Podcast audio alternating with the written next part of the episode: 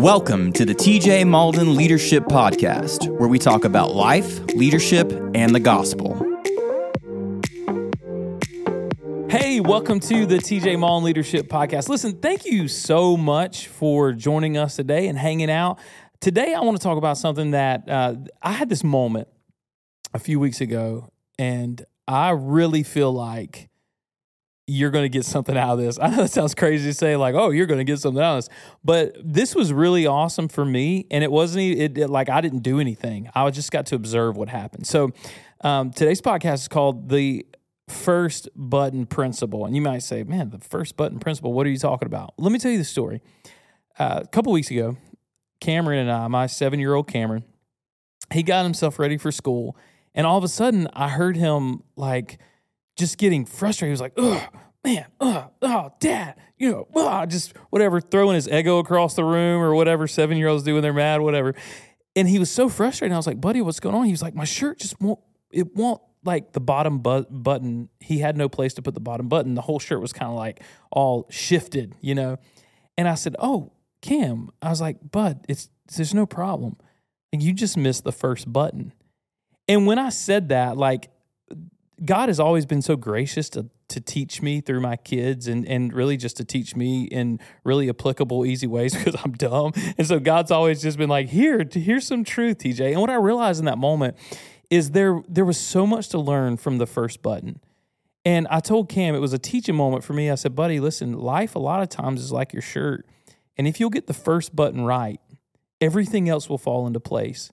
If the first move you make is the right move, is a good, intentional, correct move, then the things that follow will be better.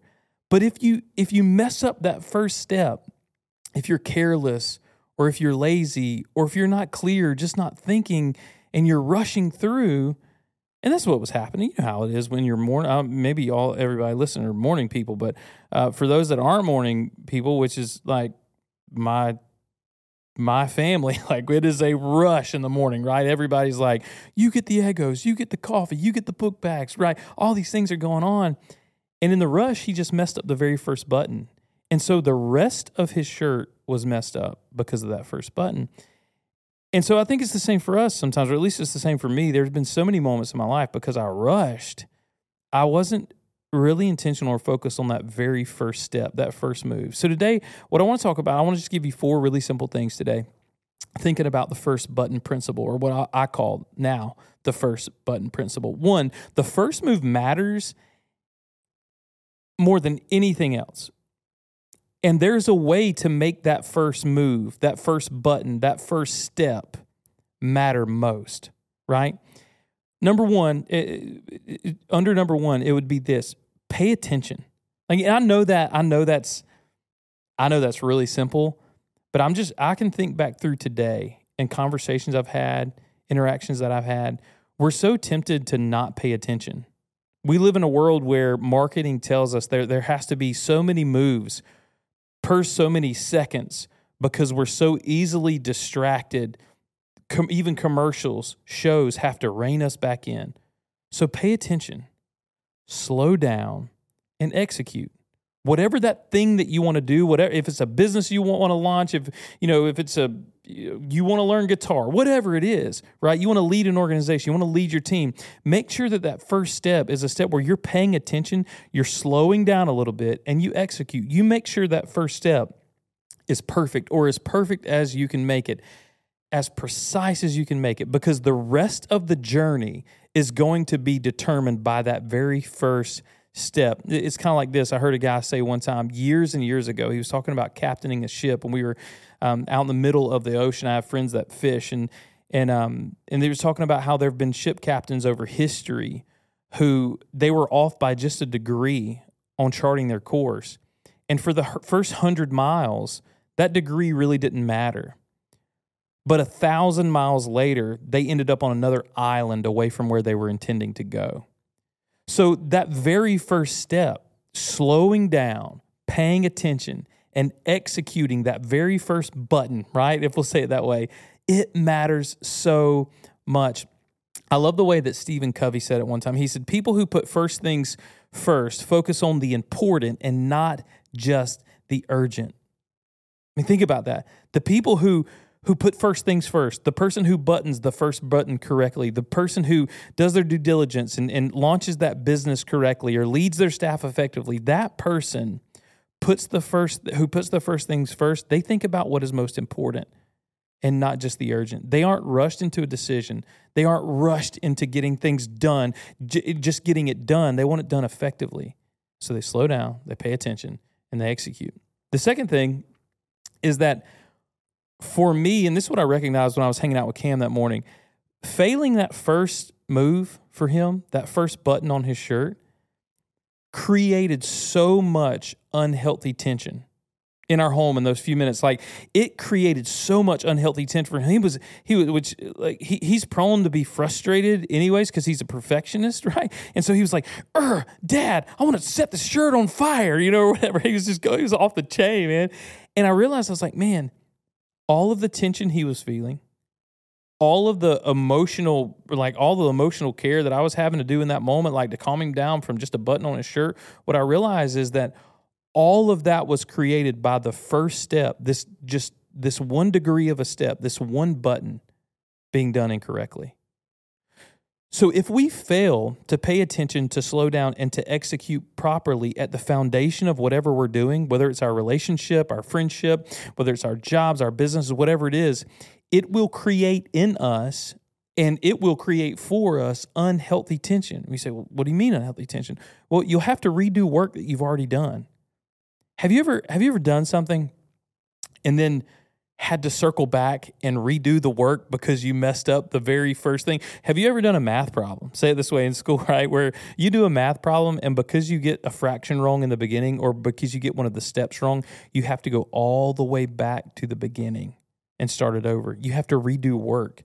So when you fail to do the first thing, when you fail to put first things first, to do the right and effective, to start correctly, when we fail to do that, to button the first button first, it creates in us this tension because we have to redo stuff. And then there's more tension created because now I'm overworking, right? Like if we fail to do the first thing correctly, we begin to overwork and then we're wasting our time. You think about think about how this tension now is building. Now not only do I have to redo my work, now I'm overworking and now I'm wasting time and you can just feel that frustration and tension all just because you missed the first button. So slow down, friend. Like just take a minute, breathe, think about what you want to do or what you're doing in your life and and use that opportunity, that slow down, that breathe, that moment when you're paying attention, executing, slowing down. Use that moment to say, "Okay, what's the most important thing for me to do right now?" Like what's the most important first step? I'll say the last thing under failing the first move. When we think about failing the first move and it creating unhealthy tension, ultimately at the end of the day probably the most that the one that carries the most consequence because we can waste our time but we never get time back.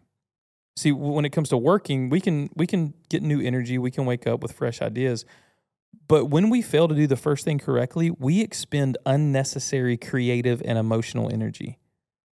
Like there have been times projects things in my life that i have been two three four steps into and I realized I messed up. I made a mistake. Maybe I was, you know, too hurried in the beginning. Honestly, for some of us, it may be that we were too lazy to do the right thing right the first time. I said this the other day when I was talking to our staff, and uh, Cam and I were planting some trees at my house, and um, and I started planting in a straight line with these other trees that I'd planted and it's a lot of work, man. You you got like stick this thing called a dibble in the ground and like and dig a hole basically and plant the tree and kick it in and do all this stuff. And man, it was hot and sweaty, and I got like four or five trees down this one lane after we had planted all these other trees. And I looked back and I realized like it was it was crooked, and I was so frustrated. And so Cam and I went to home, uh, we went to Tractor Supply and we got like two stakes and like a string that was like 300 feet long. And like I spent money so that it could be perfect. If I would have done that the first time, though, if I would have started correctly, launched correctly, then at the end of the day, I, I, would have not had unnecessary creative and emotional energy wasted. I would not have my work wasted, and I would not have my time wasted. And those are just little stories from my own life where I can recognize. I say, "Oh my gosh, like so much of this can be avoided, right? I mean, think about your life for just a minute. Since we're sitting here together, we're hanging out. how many, how much overworking, redoing, time wasting, creative and emotional energy has been spent if because you didn't just launch you, you you just failed to launch correctly right like you you, you failed to whether it was you were oh you were rushing into it or you were being lazy either one both are equally as bad like you just failed to launch right right and so now there's this all there's areas of our lives where all of these things are stacked up. This waste of time, this waste of energy, redoing work. Listen, leave that behind, okay? And so I'm like, gosh, TJ, like you sound really weighty about this idea. Yeah, because I think some of you out there have given up on a dream, or you've given up on a job, or you've given up on a business idea, or you've given up on your gifting because you didn't launch correctly and you got into it a little ways and you got frustrated because you didn't start correctly and you just bailed and you left a gift or you left a business or you left a relationship on the table that God could have blessed just because you didn't start correctly. So you say, All right, TJ, if that's true, and I believe that is true for so many people's lives, including my own, how do I not fail? Right? How, how do I not fail the first move? Well, I'm glad you asked. Appreciate you asking, guys. Three things really simple evaluate. Think about what you're about to do. If, if, if, it's a business, if it's an assignment at school, I don't care what it is. Like you can fill in that blank. Evaluate what what's needed to do this job effectively or efficiently. Like, like where am I at? How do I feel? What headspace am I in? What do I have to do to make sure this is going to be the best thing, right? And then begin to plan. I love Proverbs 24, 27, where it says, Prepare for work outside, get everything ready for yourself in the field, and after that, build your house. Like, even th- this ancient proverb from the Word of God that says, you, you have to prepare, you have to make a plan. So evaluate. If you say, man, I want to launch in this ministry, I want to launch in this thing, I want to do this thing, TJ, awesome. Well, evaluate where you're at, evaluate what your needs are, begin to survey the environment. What's needed? How do I have enough to finish the plan? Right? Scripture says that, right? Like, who's going to build a house and not calculate the cost of it? He'll look like a fool if he gets halfway through building the house and there's no materials left. So evaluate where you are. Where where am I? What's it going to take to reach this goal? What's it going to take to to hit this metric? What's it going to take to develop this relationship? What's it going to take to grow this organization? Whatever it is, evaluate that and then begin to build a plan. And you're like, well, TJ, I'm not great at at building plans. Well, fortunately for you and for myself, there are so many resources online. There's there's coaching available, right? There's books on leadership. There's books on strategy. There's there's how to for dummies on coding, right? Like if there's something that you want to do, there are a million how to books, and they literally say for dummies, right? Like anybody from anywhere, from any background, can learn to do something new, especially now that we have this incredible thing called Google, right? So evaluate and then plan. Make a plan, right? Dreams fail for lack of preparation. Dreams are left on the table. And, and th- this is what's, for me, I think, as a leader, I've seen this in my team before, and I've, I've witnessed this even in myself. And I think this is the, this, one of the sad realities is that there are so many gifts and opportunities and dreams that have been left on the table, not because the person was not talented or creative or incredible or phenomenal at what they were doing. They just failed to plan. They just failed to plan. They weren't prepared. And so then when something threw them off course, right? Like it discouraged them and then it derailed them. And then they gave up on their dream. They gave up on their relationship. They gave up on their friendship. They gave up on their organization, whatever it was. And it wasn't because they could not do the job. And that's what that's what is sad to me. I see a lot of people walking around thinking, I, I can't do this or it didn't have it wasn't in the cards for me. I've heard that before. It wasn't in the cards for me. Or i've even heard people tell me like oh tj i can't do blank like you do. I, I, I can't i've heard people oh man i couldn't i couldn't go to a mountain and chase an elk. I couldn't i couldn't shoot a bow like you or I, man i couldn't stand up in front of people and speak like you speak. And the reality is is yeah like all of these things are actually pretty simple. Almost everything in life is pretty simple if you would evaluate where you are and make a legitimate plan Like you can become one of the best cooks in this city on YouTube. you know what I mean? Like you can become, trust me, you can become a podcaster by reading about podcasting and just building a team around you and preparing, right? Like you don't have to be good at it because I'm not, but I have a great team and I've read a bunch of stuff on the internet, right? Just make a plan. What do you want to do? Like what what has God placed in your heart that you've left on the table not because you can't or you don't have the talent or the ability or that miracle drive in your heart that God's placed there, that one thing that you think about that you're like, oh man, if money wasn't an option, if time wasn't an option, this one thing I would do. Well, why aren't you doing it? I would argue most of the time it's just because you haven't made a plan. I believe you can. There are many of you right now listening to this that God has placed something in this big, audacious goal in your heart, right? God's given you the bag. All right, can I say it that way? This big, audacious goal. He's placed it in your heart. And it's not happening. And and my fear is, I guess on a, like a more crass way of saying it, is that you would you would use the excuse of, well, it wasn't in the cards that I was dealt. Or or I didn't grow up in the right neighborhood or or you know I, I, can't talk like he talks or i can't sing like she sings or i can't i can't set a schedule like he can. I can't work out like they can. We my, my fear is that you'll leave all these goals dreams and visions on the table and you'll just have a bunch of excuses left over at the end. Not because you can't do it but just because you failed to plan. So evaluate you say okay then then how do i how do i not fail that first move that first button? Evaluate plan and then execute. Like, how do you execute? One small step, literally. One small step. That small step may be like asking someone to help. like if you if you evaluate where you are, you're like, okay, I have this goal, I have this dream, I have this vision, and then you begin to plan, you make plans. Then you just take one small step in the direction of your dream, the direction of your goal, the direction of your vision. Listen, um, I, there's several guys that I, I like to follow. One of them, his name's Cameron Hanes, and he does this race called the Moab 240. And it's a 240 mile foot race through the mountains. 240 miles. That 240 miles he accomplishes, and like at the end of it, listen, his his legs are busted up. His feet are bloody. His toenails, almost all of them, have fallen off. I mean, this is like some gruesome pictures from these races. 240 miles. He's fallen asleep running before. Like, and that's the deal. Like, you can stop and you can stop and and catch some sleep, but somebody might catch up to you. It's a continuous 240. There are no breaks.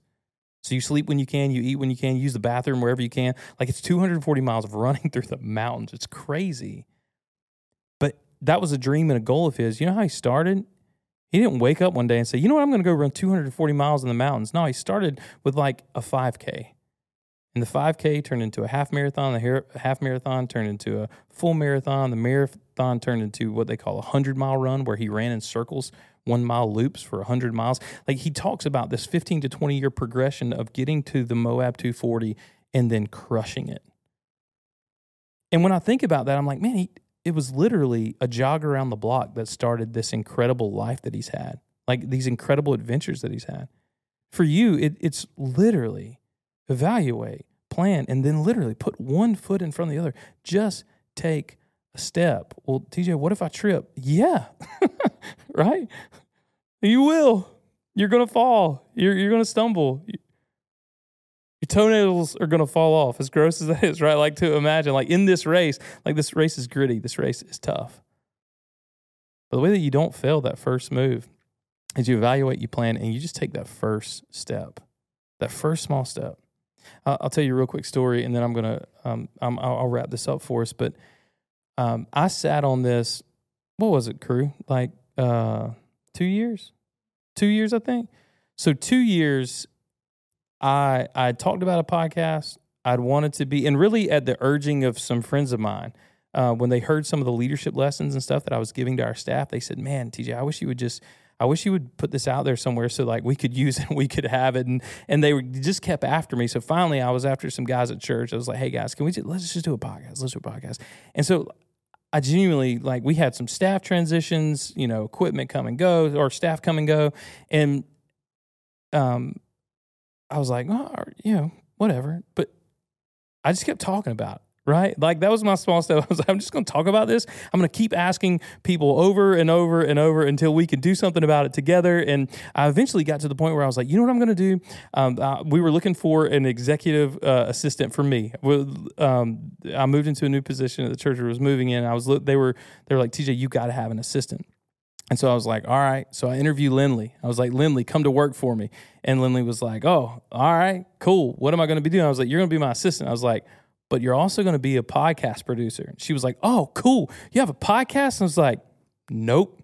You're going to make one. she was like, wait, I, so my, I'm going to be a podcast producer, but you don't have a podcast. I said, absolutely, but I'm going to. We're going to. And so for some of you, and, and that's it, like I, that's not like I didn't I didn't like sauce that story up. That's legit how I went. I was just like, no, we don't have one, but I've been talking about this for years. I think God's kind of put this in my heart. It's been affirmed by some friends, and like I'm going to take steps. And a part of that step is I'm hiring you as my assistant, but also you're going to be a podcast producer. TJ, I've never been a podcast producer. You are one now if you take the job. You know, it's really cool. And so I'll say this too, and and like I have four really good friends sitting around right now making this happen.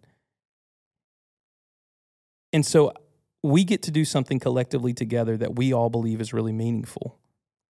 I wonder how many of you are leaving gifts on the table. You're leaving the bag on the table, like that big, audacious goal. You're leaving it on the table. I wonder how many people are missing out on the effect that you could have on their life.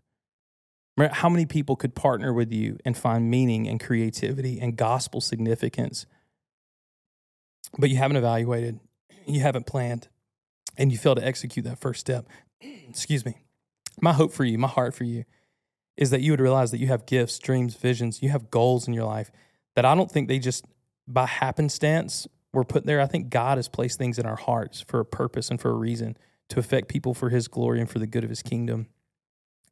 And if you sleep on your goal, if you sleep on the gifting, if you get discouraged because you messed up that first button and you give up, there are going to be people that miss out on the effect that your life and your goals and your dreams have on them.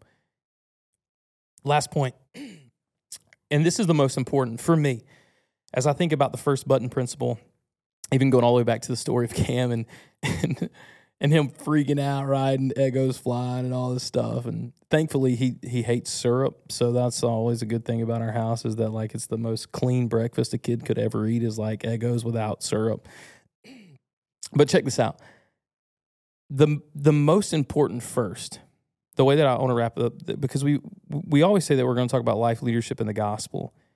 And, and I couldn't talk about this first button principle without keying in on this reality. The most important first in our life is and will always be Jesus. Or for me. I would love it to be that for you too. Matthew 6:33 says seek first the kingdom of God and his righteousness, and all these other things will be added to you. So I know we've talked about dreams, visions, goals, relationships, employment, all these things. But the ultimate desire is that we get this this this eternal button, if you will. I'm I'm gonna I'm gonna beat this analogy for everything that it's worth, right? Like like this picture, this first button seeking first the kingdom of God, seeking Jesus first, because he literally tells us in the scripture if you seek me first, one, if you seek me, you'll find me. But then two, if you seek first the kingdom of God, all of these other things will be added to you. What he's saying there is let, let me let me put it in TJ Mauldin translation 2023. If you get this button right, if you button this button first, if you nail down this pursuit of Jesus first, all of these other things will be added to you.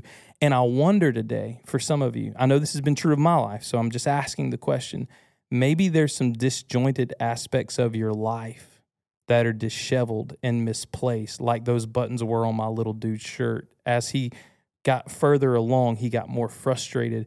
And I wonder if for your life, you may be moving further along in a relationship, in a job, in a dream, in a vision, in a city, whatever it is and you're growing more frustrated because you've missed this first button. You don't feel value because you've missed this first button.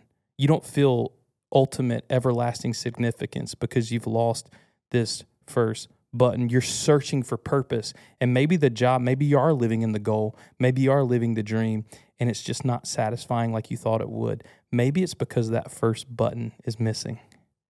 Maybe you maybe you didn't get that right. And so th- this would be an opportunity for you to really just think about that and evaluate that.